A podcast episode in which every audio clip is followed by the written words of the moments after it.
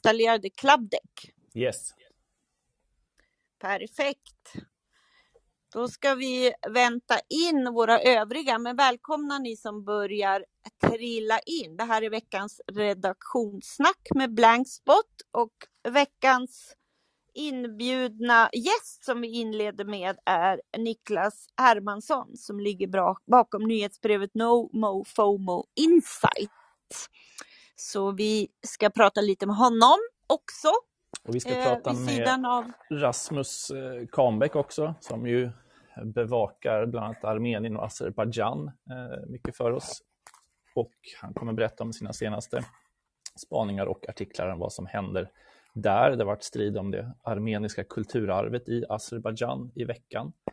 Eh, vi kommer också att eh, prata om lite kring Qatar och vår kommande eh, granskning, reportage och artiklar där. Sen får vi se vad som dyker upp. Ja. Nu kommer... Är inte Linnea inbjuden? Jo, hon är inbjuden. Jo. Hon är med också. Vi kan få upp henne i... Du får bjuda upp henne tror jag. Men är inte ni, nu får ni ursäkta ni som lyssnar, men jag ser eh, eh, konstigt att du inte är moderator. Men nu har jag gjort dig till det, så då får du sköta allt det där Martin.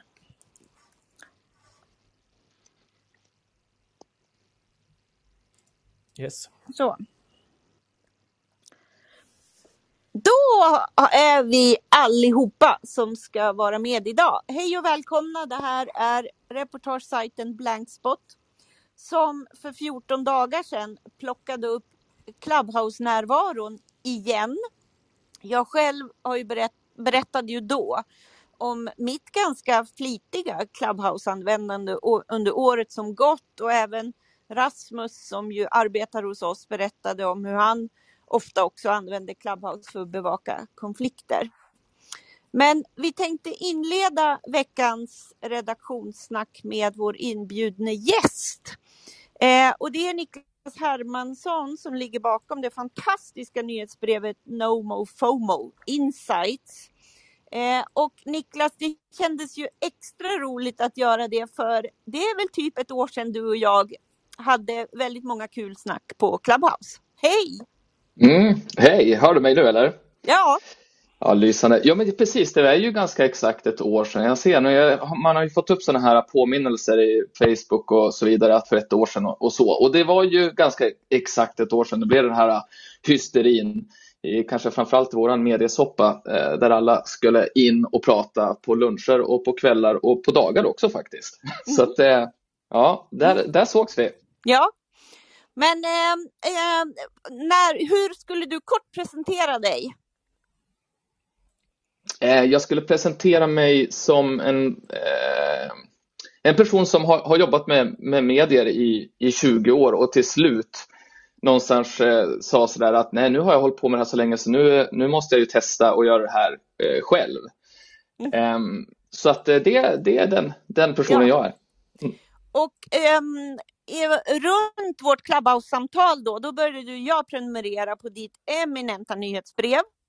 Eh, och eh, det är ju en eh, det är inte alltid man hinner att läsa som det alltid är med nyhetsbrev, men de är ju fantastiska att också gå tillbaka till och väldigt inspirerande. Och jag tänkte att det var extra, extra kul att prata med dig just den här veckan också. Jag sitter i styrelsen för Sveriges tidskrifter och då är det ju så att du var med på listan, den väldigt roliga listan som kan vara kortare eller längre om nya medlemmar i Sveriges tidskrifter, det vill säga medier som ansöker om att få med i branschorganisationen Sveriges tidskrifter.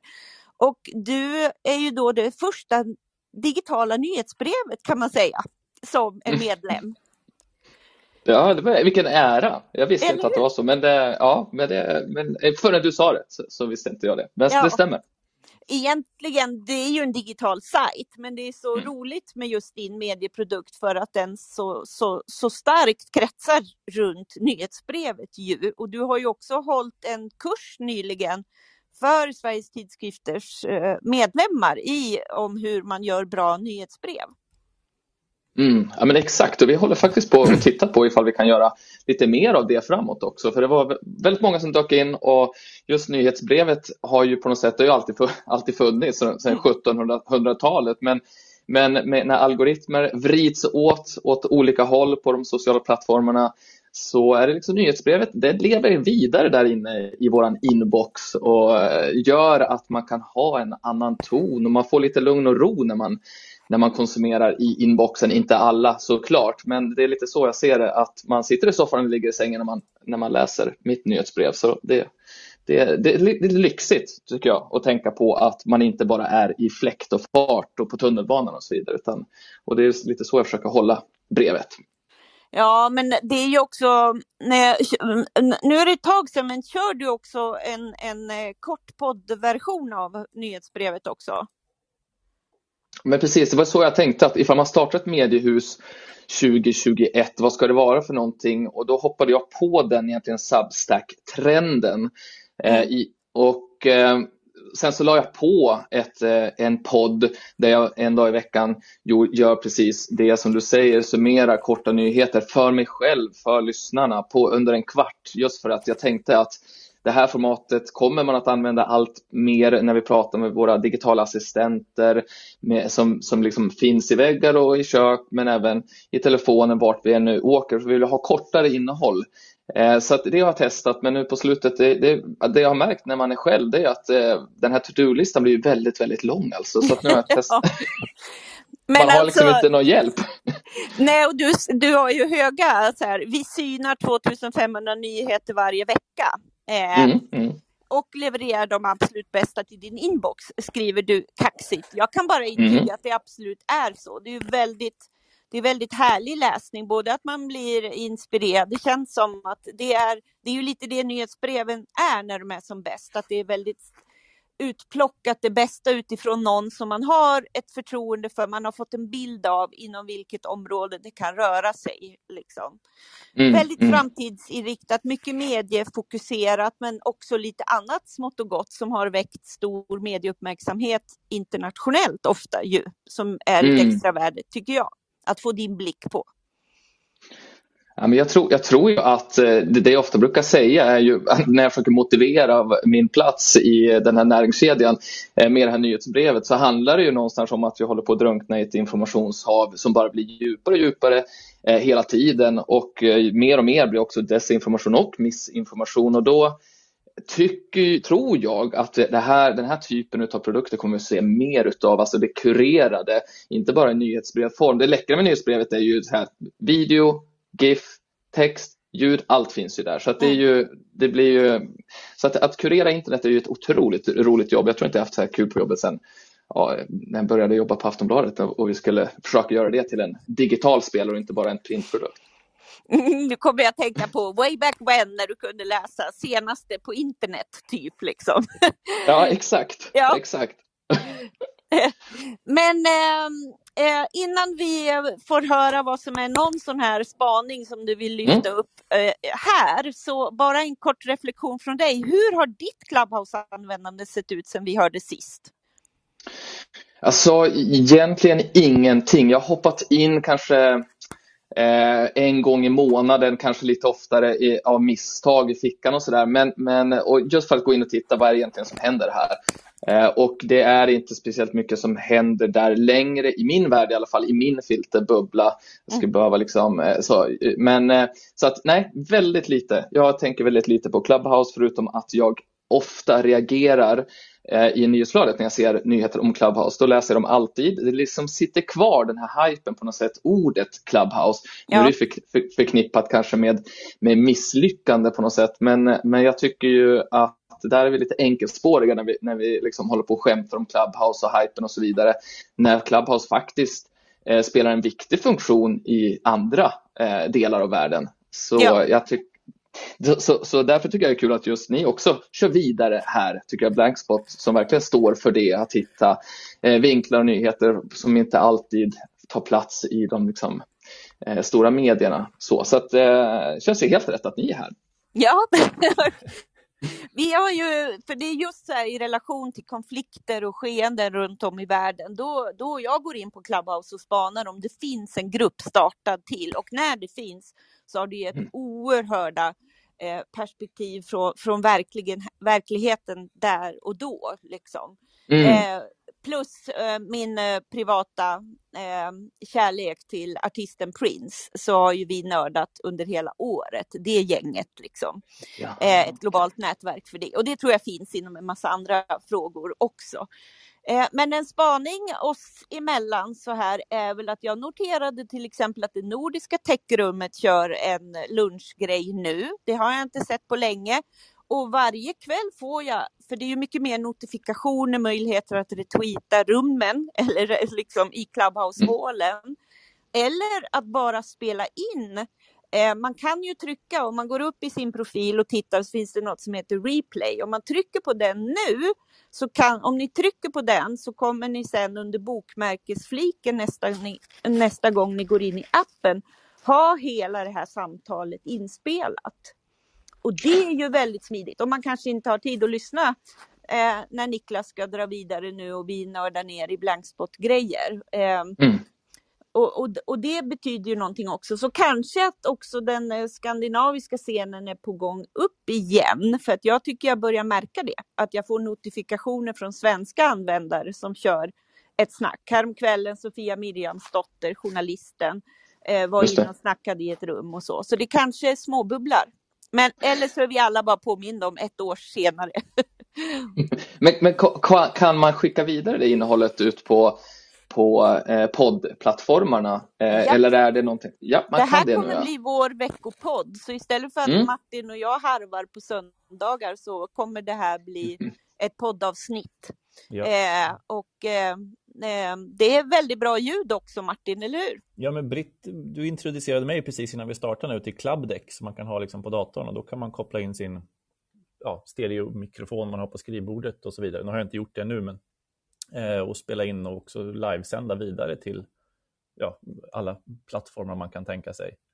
Eh, lägga in ljudeffekter och ja. allt möjligt. Så det har, hänt, det har hänt mycket tekniskt verkligen som jag inte hade koll på med appen under sista sista året som ju möjliggör en att använda den ännu mer journalistiskt. Och också som sagt. Kan du också, kan du också lyssna? Martin, kan, kan du också lyssna då via den klubbdäcket på, ja, på eh, så? För det var det jag tänkte nu också när jag ska koppla upp här. Mm. Ett år senare så har man ju liksom uppgraderat sitt skrivbord hemma. Eh, ja, precis. Det, man kan också lyssna och, och, så att den är väl gjord till det. Man kan till och med spela upp något ljud. Kan pröva här. Ring. Ja. Se där. Ah, oj, vilket behagligt ljud. Det här kommer ju bli, det här måste ni köra, det är ju svinkul ju. Martin loss här. Nu går jag loss, jag har aldrig sett det. Men jag har en fråga Martin. Ja, ska jag sluta? Ja. Martin, den här gången sitter jag med appen ja. eh, och nu ser inte jag, för jag bad dig att du skulle puffa för Niklas nyhetsbrev. Ja, det ser jag inte eh, vad jag gör. Um... Ser du inte vad du gör det? Alltså, jo, jag, det, men nej, vad lägger jag det då? I, uh... Det är nästan så att jag får komma och peka in till dig. För det är en annan sak det. Niklas som är väldigt smuttat. När man pratar om mm. en artikel eller så, så kan man, om jag länkar till den, om du då skulle kika på rummet här nu, då kommer den ligga snyggt exponerad precis under rubriken för rummet. Ah, just det, det är, det är sådana saker som inte fanns förut. Mm. Ja, just det. när man pratar om en massa saker och så. Nu ska jag muta min mikrofon och gå in till Martin och peka på var han ska lägga in den här länken. För vi sitter på redaktionen i varsin ände. Och under ah, tiden, snyggt. Niklas, skulle mm. du kunna bjuda på något ur ditt spaningsflöde som eh, du vill lyfta fram här och nu? Mm, mm. Ja men absolut. Jag kan, jag kan, jag kan, jag ska göra det. Sen så medan du går nu Britt så kan jag också säga att att det är ju fantastiskt med den sajten Rest of World. Jag vet inte om ni har koll på den. De skriver mycket om tech, men de skriver framförallt om andra länder än bara de som är vana att läsa om. Eh, de hade lyft fram lite olika exempel på Clubhouse-rum, eller kanske framförallt länder där Clubhouse har eh, liksom, eh, stannat och blivit viktigt, som i Pakistan och i Indien där man har urdu poetry på helgkvällar. De har 17 000 medlemmar i den här gruppen och där är det ju poängen så att urdu är ju det officiella språket i Pakistan, men nu är det liksom fokus på engelska i skolan där. Eh, och i Indien så är det hindi som gäller och även om urdu är ett av deras 22 språk så, så blir det inte så mycket fokus på det och då ramlar liksom urdu mellan stolarna och då kommer Clubhouse in, 17 000 medlemmar eh, där man har då urdu poetry-kvällar. Så det finns lite sådana där roliga exempel på på, på Clubhouse. Vid Nepal finns en grupp med 50 000 medlemmar där man diskuterar aktiemarknaden. Eh, men när det kommer till wow, andra spaningar då? då ska mm. jag, det var ju fantastiskt. Det vill man ju få länk till den sammanställningen. Väldigt, väldigt mm. kul exempel. Ja. Och de för er som sitter med appen nu som inte har sett det förut så ser ni snyggt nu Puff för din ultimata guide till framtiden. Och så ligger då en länk till. Ja, det där var ju någonting som faktiskt gjorde att, att många lämnade Clubhouse. Alltså var det inte mer än så här. Det var superhype och så kom man in och så var det kul och pinsamt och spännande. Men själva liksom produktutvecklingen med att man kunde göra på de här sättet, det vi pratar om nu, dels länk och sen så bara att kunna spela in, alltså sådana här basic grejer, det var ju inte på plats. De var ju typ sex personer när det började, så kom hypen och sen så hade de behövt vara 500 eh, personer, men, men det tar ju för lång tid. Även om de blev värderade till miljarder miljarder så gick det lite för, för långsamt och så ramlade vi bort. Mm. Eh, men det där såg ju jättebra ut. Ja. Jag. Eh, nej men spaning då innan jag lämnar vidare här eh, så ni får dra igång med ert, ert redaktionsmöte. Jag är ju själv besatt det är väldigt mycket ny, spännande nyheter just nu, men, men, men den som jag är riktigt besatt av det är ju varför egentligen CNN-bossen Jeff Zucker fick kicken. Jag vet inte om ni har hängt med i den soppan, men han har ju varit där i nio år och alla älskar honom. Eh, han fick kicken inför att AT&T då håller på att sälja Warner Media som äger CNN och, och även CNN ska då säljas till Discovery. För han hade då en relation på jobbet, eh, Jeff Zucker och den, alla kände till den här fast det var bara inte det att de hade liksom berättat den men alla kände till den. Och sen efter nio år så får han kicken. Och det finns så mycket spännande i den här eh, soppan. Jag vet inte Britt, har du hängt med i den här eh, Jeff Zucker får kicken storyn? Nej, inte alls. Ja. Nej, så, så den, den kan jag verkligen rekommendera. Det här liksom, de amerikanska tidningarna de, de tävlar ju nu i att vem som kan avslöja. Var det liksom det här kriget mot deras eh, CNN-stjärnan Chris Cuomo som fick kicken för att han i sin tur hjälpt sin bror, guvernören Andrew, som i sin tur då anklagas för att ha eh, trakasse sextrakasserat kvinnor. Eller historiken med Trump, att han har gjort honom till en stor figur och sen att han blir president och CNN har ju på, på sätt och vis lyft Trump även ifall de har varit uppe i ett krig. Så det är, ja, den är spännande. Men den jag skickar med er idag på fredagen det är väl att eh, Englands äldsta pub The Old Fighting Cox har stängt sina dörrar efter 1229 år och det är en sorglig sak. Men eh, man kan faktiskt köpa då den här puben. Så den är uppe till försäljning. Det är pandemin som har slagit till. Men nu kan man köpa Englands äldsta pub. Så det, eh, det tar jag med mig i helgen. Ja, men vad härligt.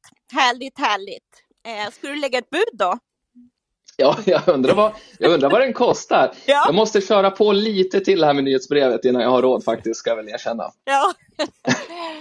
ja men superkul Niklas och eh, välkommen in i Sveriges tidskrifter. Väldigt kul. Och eh, stort tack för all den tid du lägger på att peka på spännande saker runt om i världen. Väldigt, väldigt roligt. Och eh, kul att få snacka med dig här igen. Och eh, mm, apropå vad fantastiskt det är att bara höra av sig eh, och eh, så kan man ta ett kort snack så här. Det känns som vi har liksom summerat ett helt år på kort tid tillsammans med Blankspot-redaktionen och våra lyssnare. Så stort tack för det och vi ses snart igen på något sätt. Vi, se, vi ses snart igen. Jag ska snabbt bara säga det att, att det är en det ju superstor ära att få vara här. Blankspot är ju en, en, liksom en idol i min värld eh, med det jobbet ni gör och det ni står för och eh, krigar på. Så det, det här var ju det är en ära för mig att få vara här och höra alla de här fina orden. Men, Åh, eh, du har ingen aning om hur det peppar oss. Sju ja. år senare så har man sina upp och du vet så här, ja, Såklart. ibland, men kul saker ja. har vi på gång ändå liksom. Så ja, men skoj. Vi hörs igen helt enkelt.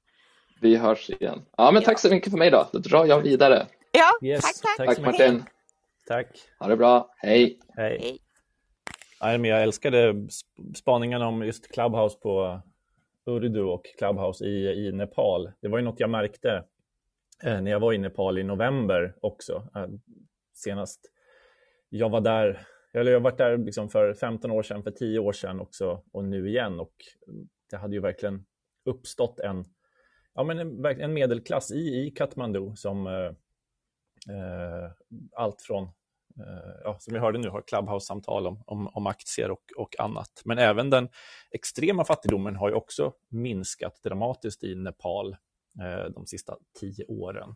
Det är fortfarande ett liksom, otroligt fattigt land eh, där jordbruket spelar en stor roll, men remitteringarna från Gulfen har eh, dels bidragit till en urbanisering och också minskat fattigdomen och också skapat en, en Clubhouse-scen. Ja, men det blev jag nyfiken på också att utforska ännu mer den nepalesiska Clubhouse-scenen. Eh, ja, men kul. Så vi mm. fortsätter väl med vårt eh, redaktionssnack. Jag överlämnar till dig Martin för att ta vidare med eh, Rasmus och Linnea om vad som ja. pågår. Ja, men tack så jättemycket och eh, välkomna alla ni som lyssnar och precis har kommit in i rummet. Det är som sagt eh, Blankspots redaktionssnack varje fredag klockan 12 då vi pratar om vad vi har på gång, vad vi skriver om och vad vi planerar att skriva om och också med en inbjuden gäst ofta. Eh, jag tänkte att jag vänder mig eh, först här till, till Rasmus och sen så till eh, Linnea. Eh, Rasmus har ju publicerat igår en artikel om det armeniska kulturarvet i Azerbajdzjan som har varit en het snackis den senaste veckan. Eh, började med ett uttalande från Azerbajdzjanska kulturministeriet om att armeniska inskriptioner på kyrkor var falska.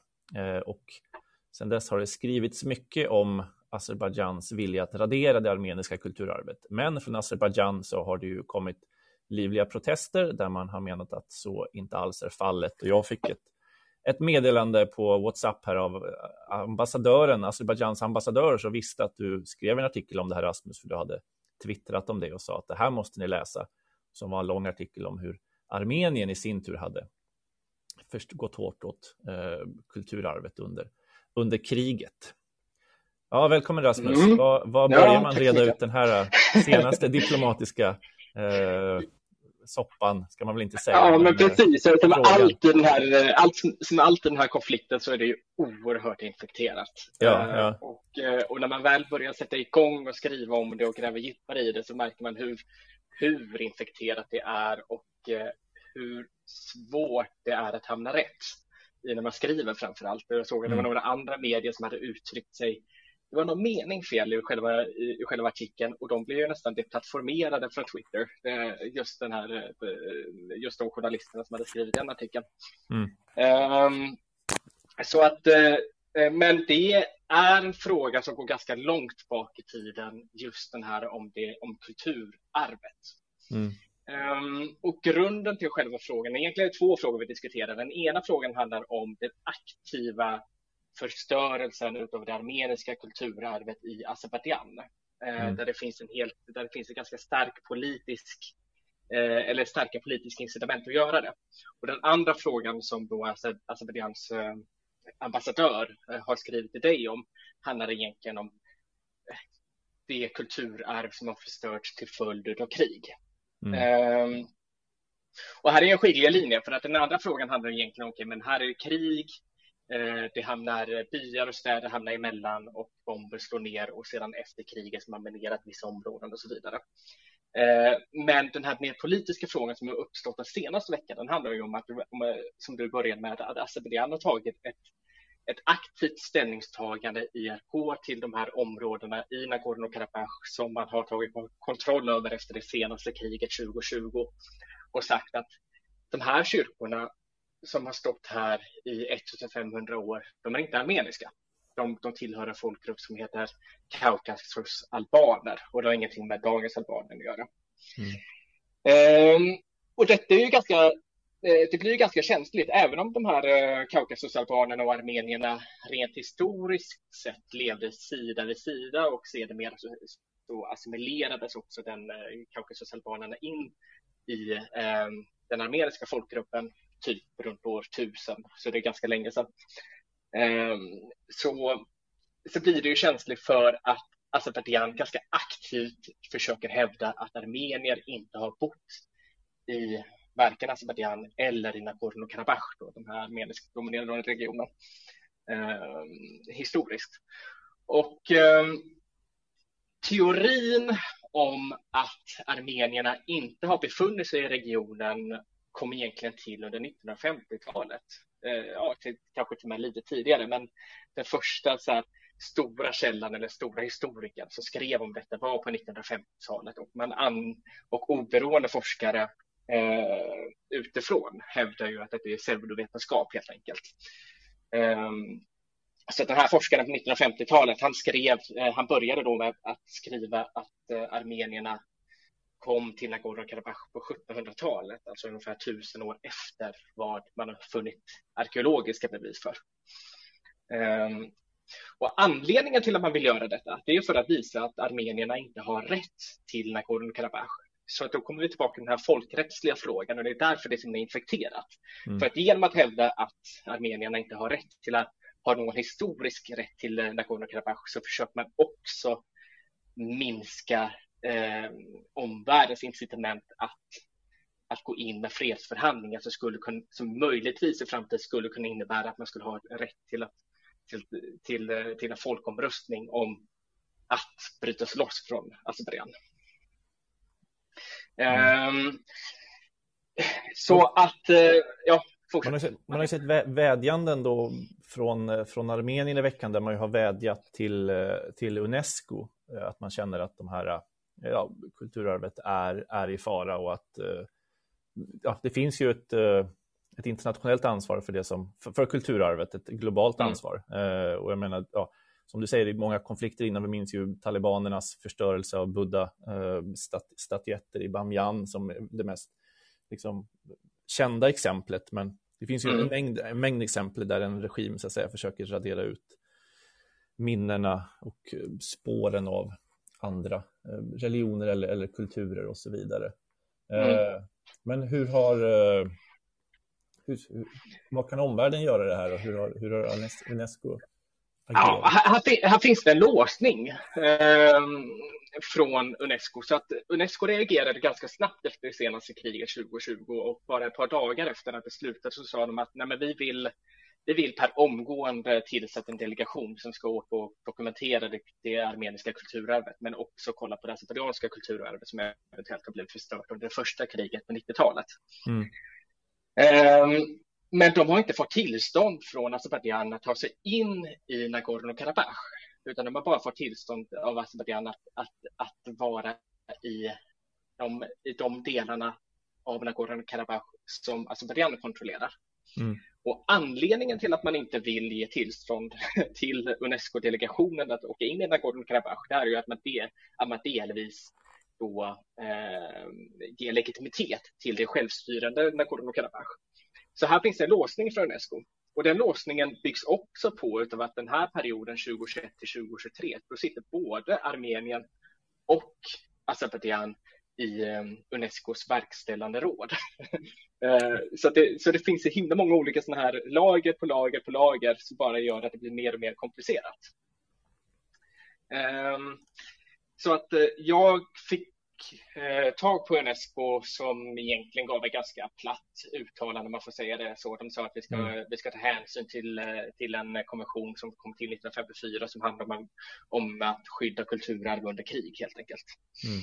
Och att vi håller på att kolla på den här tekniska delegationen som ska åka och dokumentera eh, kulturarvet. Mm. Ja, men spännande. Eh, och eh, som sagt, eh, artikeln ligger länkad här längst upp i sändningen. Armeniska kulturarv som hotas i Azerbajdzjan. Så får vi se vart, vart frågan tar vägen eh, vidare. Tusen tack Rasmus. Och du är i startgroparna. Eh, du reser för eh, det, fotbollsmagasinet Offside till, till Transnistrien här inom, inom kort. ja, men precis. Ja, ja. så Eh, på måndag åker jag till eh, Moldavien och eh, på onsdag åker jag in i Transnistrien i fem dagar. Så ja. det blir säkert något för Blanksport då också. Ja. lycka till på det och eh, något att återkomma till i kommande Clubhouse-samtal. Gärna dina intryck därifrån också. Eh, tusen tack. Också i eh, veckan så har Linnea Bergqvist, som ju har ett särskilt fokus på både demokratifrågor och val runt om i världen, men också följer många av de eh, rättsprocesser som har varit i Qatar eh, kring Fifa-tjänstemän och eh, olika aktivister.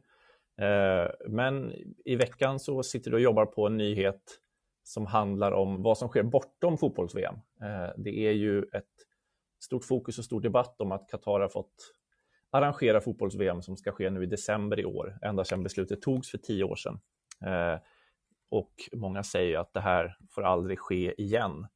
Men eh, du kommer att berätta för mig i veckan att det redan ser ut att, att hända igen, redan 2027. Vad är det du har hittat och vad är det du skriver om, Linnea? Ja, nej men precis. Eh, det som eh, skedde under föregående vecka var att Eh, representanter från Asiatiska fotbollsförbundet var på plats i Qatar. Eh, och det här var till följd av att Qatar har blivit godkänd att vara en av budgivarna inför valet att utse värdland för Asiatiska kuppen 2027. Så de här representanterna var där under fem dagar och eh, tittade bland annat på arenor, sjukhus och boende. Och såklart så lyfte ju Qatar fram faktumet att de nu ska ju hålla i det europeiska världsmästerskapet i år och på så vis kommer att ha erfarenhet av att arrangera ett sådant stort evenemang. De, de lyfter också såklart att de har redan arenor, träningslokaler och annat på plats, vilket eh, självklart kan vara en fördel. Och mm. eh, Qatar har ju också en, en, historia med den asiatiska kuppen. De har ju varit med vid tio tillfällen sedan 80-talet tror jag det Och vann i det senaste som var 2019 eh, mot Japan. Mm. Vann hela kuppen. Så just nu så eh, ser det ut som att eh, det vinnande landet eller världslandet kommer att tillkännages under första kvartalet i år, så mm. inom den närmsta månaden antagligen. Och de tävlar mot eh, Saudiarabien, Iran och Indien. Och jag vet att eh, fotbollsförbundet från, så det asiatiska fotbollsförbundet har redan varit i Saudiarabien. Men jag vet inte om de har varit i Iran eller Indien än. Det har jag inte hittat någon information om än. Mm. Ja, men superintressant. Eh, man tänker ju att den debatt som har varit kring kring Qatar skulle diskvalificera dem för, för fortsatta mästerskap med tanke på antalet omkomna migrantarbetare, och situationen för mänskliga fri och rättigheter, hbtq-personer och så vidare. Men eh, det verkar vara ett vinnande koncept för diktaturer och auktoritära länder att arrangera sportevenemang som fortsätter. Jag ja, men väldigt glad att, att du skriver om det, kommer i, i veckans nyhetsbrev från Blankspot.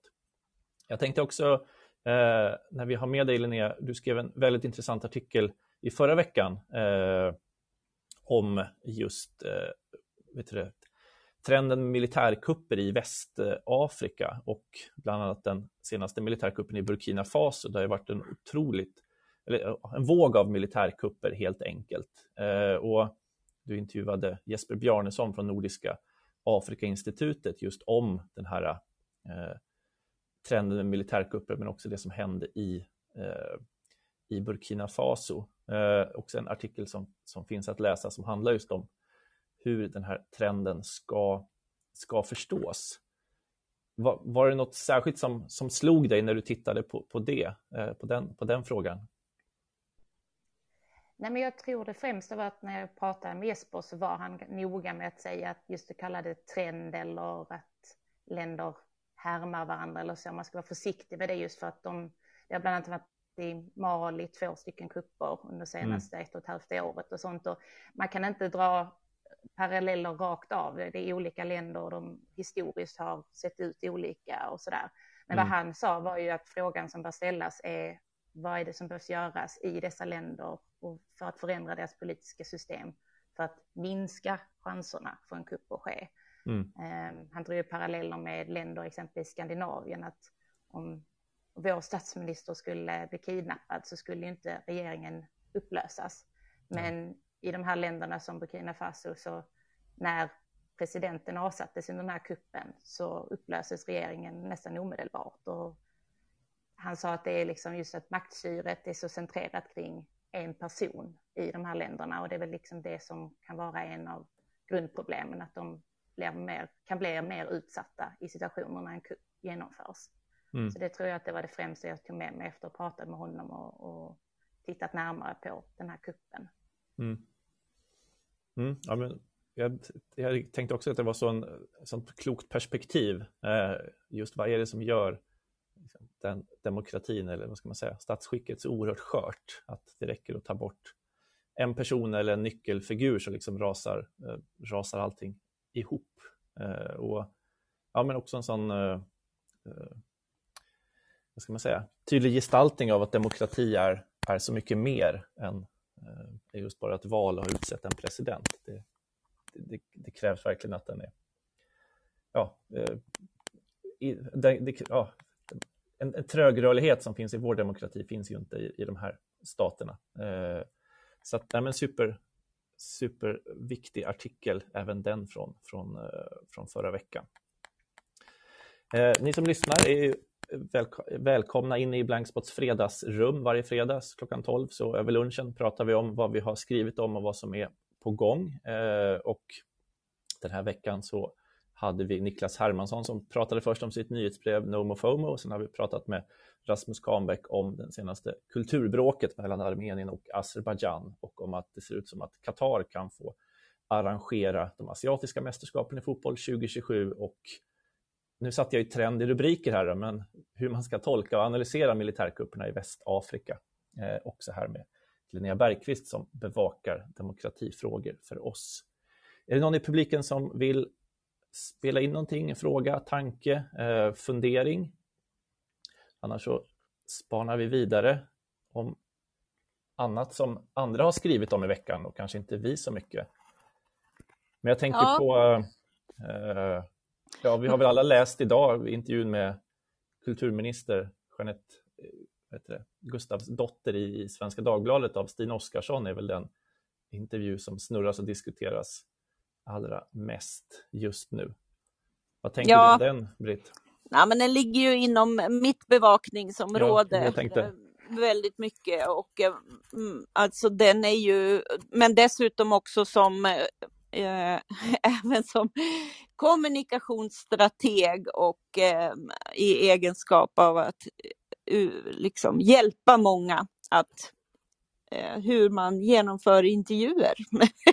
så funderar man ju på eh, hur detta är möjligt, att göra en så otroligt dålig intervju. Och jag, svaret ligger väl i vår samtid och en otrolig nervositet i grunden också för Stina Oskarsson som är intervjuare, att man känner en oro för nästa fråga runt hörnet på något sätt eller så. Men ska vi säga, man... för alla, alla, har nog inte kanske läst den, men, men eh, om man ska dra i korthet så, så svarar hon ju inte egentligen på en enda fråga hon får, varken om demokrati eller yttrandefrihet Nej. eller vad kultur är eller hur, vad som är viktigt, utan pratar om att hon har en stark värdegrund och att saker och ting är, är komplicerade. Eh, men det är så att säga icke-svar på alla frågor och på alla följdfrågor som är ja, men någonstans anmärkningsvärt att inte kunna lägga ut texten om, om, om varken kultur eller demokrati eller press eller yttrandefrihet. Brist på konkretion tror jag många det, liksom reagerar absolut. på och känner oro över. Ja. ja, det enda konkreta är att man lyfter upp en sån marginell företeelse som extra pengar till Fojo som ju är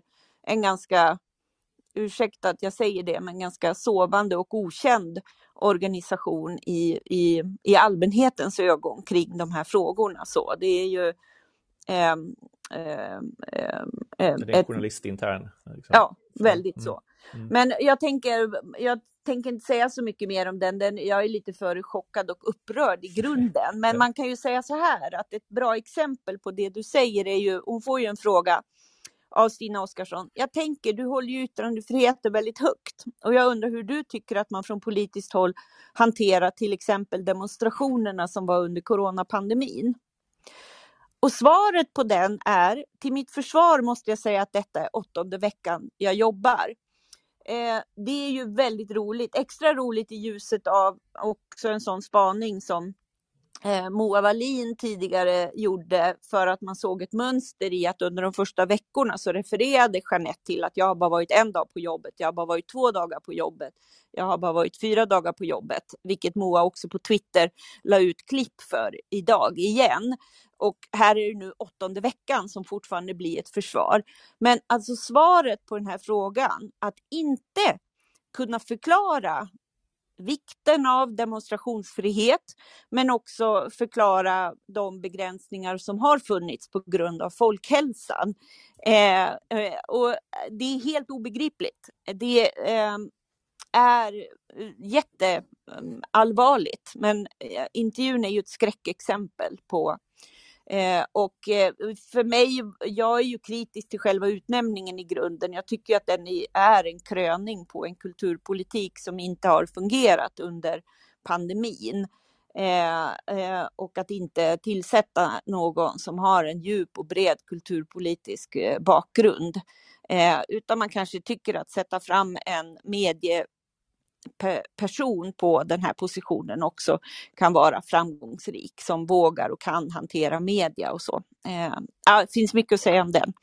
Mm. Eh, ja, man ser så... att många strimlar ju den i mycket humor kring den också ser man. Ja, och från alla håll. Alla håll bara, tror jag. Men, skrev att men... hoppas att den inte översätts till franska för att kastas ur EU. Ja, precis. eh, och eh, mycket, även socialdemokrater som är djupt bekymrade eh, mm. och, och känner att det här är väl verkligen ett kulturpolitiskt haveri på många mm. sätt och vis. Mm. Men den kan man ju läsa om man är intresserad av de här frågorna och fundera över sakernas tillstånd, helt enkelt. Ja. En, annan, eh. en annan snackis i veckan som också är på din bog, eh, som vi kan lyfta, det är väl eh, influeraren Therese Lindgrens intervju med Försvarsmakten, eh, som väl hade rubriken ungefär, på sociala medier påstås det att Sverige befinner sig i krig. Eh, stämmer det? Vilket är ja. en ja, eh, lustig ingång. Eh, tisdag kväll klockan 18. Att, eh, Exakt. att lyfta den frågan som det mest brinn, brinnande. Eller, du du morrade över den här i morse på redaktionen. Men vad är det som, eh, som är så upprörande? Ja, jag, jag, morrade, jag morrade redan dagen innan. Hon ja, puffade för att hon skulle göra den. Och eh, då ska man, ju, man ska ju se det i ljuset av att när pandemin var som värst, när vi behövde påminna oss om att vi skulle hålla avstånd förra julen, så var det ju första gången som eh, statsministern då, som var Löfven, valde att bland annat eh, eh intervjuas hos just Therese Lindgren. Hon är ju eh, eh, Sveriges största influencer tror jag på alla mätningar som nu finns. Liksom. Hon är ju absolut en en, en av de uh, största och, och har ett, ett väldigt engagerat följarantal. Hon har ofta en ingång av psykisk ohälsa. Hon har ju varit väldigt öppen med sin egen problematik kring de här frågorna och det var också eh, väldigt tydligt att hon var trogen det även i sin intervju med Löfven där hon faktiskt la krut på frågor om pandemi och isolering och så. Mm. Eh, och jag kommenterade det som eh, i relation till att få fler unga att hålla avstånd så är det klart att det här är en målgruppsanpassad kommunikation som kan vara relevant. Misstaget är väl om man ser på de här typen av influencerintervjuer inom citationstecken som något slags hot mot journalistiken eller ersättning för journalistiken. Det är det naturligtvis inte. Det är ju, eh, jag minns ju hur hon var otroligt uppspelt och liksom öppet nervös också för att intervjua statsministern. Och, eh, det är ju eh, liksom inte något som händer i en, i en relation journalist och politiker till exempel. Men då, om vi då tittar på den intervjun så reagerade ju jag mer ur perspektivet av att det har ju florerat en massa rykten och framförallt då, det har ju även varit en ganska mediekritisk efterdebatt kring dessa drönarartiklar som har varit, dessa drönarhot för tre veckor sedan som gjorde att varenda drönare skickades upp av privatpersoner och blev ibland till och med underlag för artiklar och efterarbetet kring det. Hur många var liksom eh, eh, viktiga att titta närmare på och så vidare. Eh, där rekommenderar jag verkligen mediernas två avsnitt om detta. Mm. Eh, och då är det ju tre veckor senare att en av Sveriges största influencers som man på riktigt faktiskt upplever var orolig själv. Jag upplevde nog och vågar nog ändå säga att klockan 18 i tisdags så är det en extremt liten majoritet av svenska unga som följer Therese Lindgren möjligtvis, som, kan, eh, som var oroliga för ett krig och tror att det pågår ett krig. Och då är frågan om, om det inte är så att man tvärtom skapar ett problem som inte finns. När jag reagerade över det på mitt eget Instagramkonto så var det bland annat en person som har en tioårig dotter eh, som menade att hade hon sett det hade hon ju blivit mer rädd än något annat. Mm. Eh, det är ju mer att man kan i det här fallet, det är ju en timingfråga när man ska välja att göra sådana saker. Timingen inför jul, att be unga och i, i en väldigt målgruppsnära kanal resonera om de frågorna som, som man då gjorde från regeringens håll är ju en ganska klok mediestrategi. I det här fallet när det känns som att eh, det finns föräldrar, det finns skola, det finns också media. Vi vet ju det när vi är ute och träffar unga. Skrapar man under, under ytan, den här bilden av att unga bara lever i en helt verklighetsfrånvänd värld för att de bara är i sociala medier. Den möter man ju inte bland den stora allmänheten av unga. Så att ja, mm. det finns mycket att säga om det här och jag eh, tycker nog att det tydligaste är att eh, jag upplever Therese själv väldigt på något sätt lite uppjagad utav det här och hon avslutar ju också intervjun med att säga men vad skönt, nu vet jag, nu känner hon sig lugnare. Och det tror jag är en aspekt man ska bära med sig också. Och eh, eh, du hade ju lite roliga exempel på vad man skulle plocka upp. Minsta rykten på nätet. Ska vi Ska vi, ska vi diskutera huruvida Hillary Clinton äter barn eller inte för att det finns en massa roliga memes och fenomen runt det och så vidare. Mm. Nej, om man jämför med jag tänker Nomofomos ambition som den här sändningen och snacket började med att skanna nätet efter kloka saker eh, och, och sammanställa dem så kan man också ha ambitionen att skanna nätet efter det mest galna och sen så ställa sig frågan är detta sant eller inte. Och det är väl den, det tillvägagångssättet som blir så skevt. Och det visar sig mm. väl också i undersökningar när man frågar om ja, konspirationsteorier, var har man fått den här informationen ifrån? Så är det ofta olika faktacheckningssajter eller liknande som har liksom varit de som har berättat om de här teorierna mm. från, från första mm. början. Så att, ja, mm. det är ju eh, källgranskningens bak, och med detta sagt så ja. måste jag ändå säga att eh, representanter från Försvarsmakten gjorde ju ett väldigt bra jobb mm. eh, och, och lyfte fram vikten av källkritik eh, och använde inte ordet källtillit som, som jag föredrar, men resonerade mycket om det, vilka mm. källorna var och frågorna upprepades ju många gånger om vart man skulle vända sig och så vidare. Eh, och lyfte fram att man skulle gå till medier och så vidare. Mm. Ehm, så ehm, ingen, ingen skugga på den informatören, men jag ehm, tycker att det är intressant att fundera över den här typen kommunikation, när, var och så vidare och att man också inför valrörelsen ser ju, jag tycker också den senaste veckan finns det nästan inte en influencer i mitt flöde som inte har ställt frågan, ska jag intervjua alla partiledarna inför valet som kommer? Eh, jag klickar gärna nej på den frågan mm. om man får möjlighet. Men vi kommer se mycket av det mm. här. Eh, och vi har sett det redan i kritiken runt Ingrid Svenonius. Det absurda att mitt i en pågående kriskommunikation för hennes del att välja sig att sätta sig i ett samtal hos Margot Ditz. Det är ju inte, skuggan ska inte falla på Margot Ditz i det fallet, utan det är ju mer ett, ett udda medieval, men som ju görs i den tid vi lever i, där det är liksom väldigt åtråvärt att nå de här kanalerna som har ett stort genomslag och ett stort följarantal. Eh, men man behöver ju som politiker fundera över sina medieval mer, tror jag. Mm. Eh, ja. Ja, och också över den här hysterin som, som uppstår. Och ja, vad, som, vad som är fakta och sanning i den. Det ska sägas att situationen mellan Ukraina och Ryssland är ju extremt spänt och extremt allvarligt, hela den, hela den frågan och vad den kan eskalera till. Eh, men det blir ju lite att någonstans spela ner situationen för civilbefolkningen i det. i den regionen och istället säga att men det viktigaste nu är svenska ungdomars oro här i Sverige. Mm. Nej men, jag tänkte i veckan på en bok som kom för några år sedan, 2017, så skrev ju Mattias Göransson på Filter, eh, väl Björnen kommer eller någonting, en reportagebok. Eh, och första kapitlet i den finns en, en fantastisk berättelse om två stycken, de är väl marinbiologer eller havsforskare på något sätt, som får olika konstiga frågor av Försvarsmakten att de ska spela in alla fiskljud som finns och skicka till försvaret och de gör det och, men förstår inte sammanhanget riktigt och sen efter många, många år så bjuds de slutligen in till örlogsbasen i Berga och får ta sig in i det hemligaste av de hemliga rummen och får lyssna på inspelningar som marinen har gjort vid olika bojar under, under 10-15 års tid ungefär.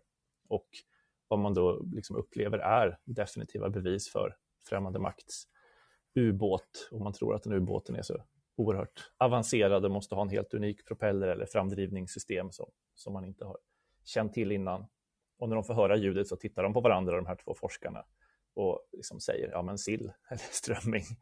Eh, och eh, går sen hem och testar att om man klämmer på en eh, liksom, strömming under vattnet så fiser den. Det är så den reglerar sin höjd med sin simblåsa och då kommer det här ljudet. Då har du liksom ett, ett helt stim på hundratal så, så får man det här eh, squirkande ljudet. Eh, och ja, De eh, presenterar sina resultat för eh, militärerna och en del köper det rakt av men det finns också en stor motvilja mot att köpa den här liksom alldeles för enkla teorin. Det är mycket mer ska man säga, fantasieggande och sitta med KTH-forskare och försöka experimentera fram en propeller som skulle låta exakt som, som den här sillen. Eh, ja, men det är ett otroligt, man skrattar samtidigt som man någonstans, eh, det finns något djupt allvarligt i det där när det blir ett, ett eh, lite som drönarpaniken också uppstod när alla ser ryska drönare i luften. Ja, ja kort eh, anekdot. Ja. Från en bok jag läste exempel. för några ja. år sedan. Ja, värd att läsa. Jag ser att du la länken här. Ja, en fantastisk eh, bok. Ja. Ja. ja, men har Linnea och Rasmus något annat som ni har fångat i nyhetsflödet idag? Man blir ju lite inspirerad av Niklas eh, eh, blick på allt som sker och att samla och peka på något annat än eh, enbart det vi själva gör. Ja, nej men, nej men faktiskt nu under samtalet så la eh, presstalespersonen för eh, Azerbajdzjanska utrikesministeriet upp en tweet om att eh, nu kräver Azerbajdzjan att eh, Unesco skickar en delegation till Armenien för att undersöka deras förödelse mot azerbajdzjanska eh, kultur, eh, eller, eller kulturarv. Och eh, den har delats inte mindre än 40 gånger av ambassadörer världen över. Så det är spännande. Mm. Ja, intressant. Det blir en mot, motoffensiv, kulturarvs motoffensiv. Precis. Mm. Ja, hade du någonting Linnea i övrigt som har fastnat i ditt nyhetsflöde eller någonting du konsumerar i media på annat sätt? Nej, inte just idag. Jag följer och tittar, men ingenting jag kommer på just nu. Men eh, det lär väl dyka upp någonting, det brukar det göra. Ja, och så får ni kolla in Niklas Hermanssons No Mo FOMO för att få en samling av an, lite andra perspektiv också. Mm. Ja, Martin. Ja. Är vi klara med veckans redaktionssnack? Och det, det är vi. Tusen tack. Är det något tack, du vill verkligen. addera? Nej? Uh, nej, jag tycker vi har täckt in väldigt mycket. Tusen tack alla som har lyssnat. Jag känner, känner igen flera från tidigare samtal. Jätteroligt att ni kommer tillbaks. Uh, och det kommer ut som podd i precis, helgen. som podd i helgen också. Och vi kör nästa fredag klockan 12 igen så ska jag lära mig mer om, om clubdeck-effekter. ja. Eh, jag ser att det finns olika rösteffekter. Man kan liksom... Ja. Det jobbiga är ju att man får, eh, vi, får, eh, vi får ha ett litet internt rum där vi testar allt. Men ja, du kanske slår inte... till med att avsluta med någon rolig eh, jingel. Hör man skillnad, skillnad röst för röst? Ja, kolla, ja, kolla. Då får jag med denna, med denna lilla, lilla ekoröst önska er en trevlig helg. Tack och hej. Tack och hej.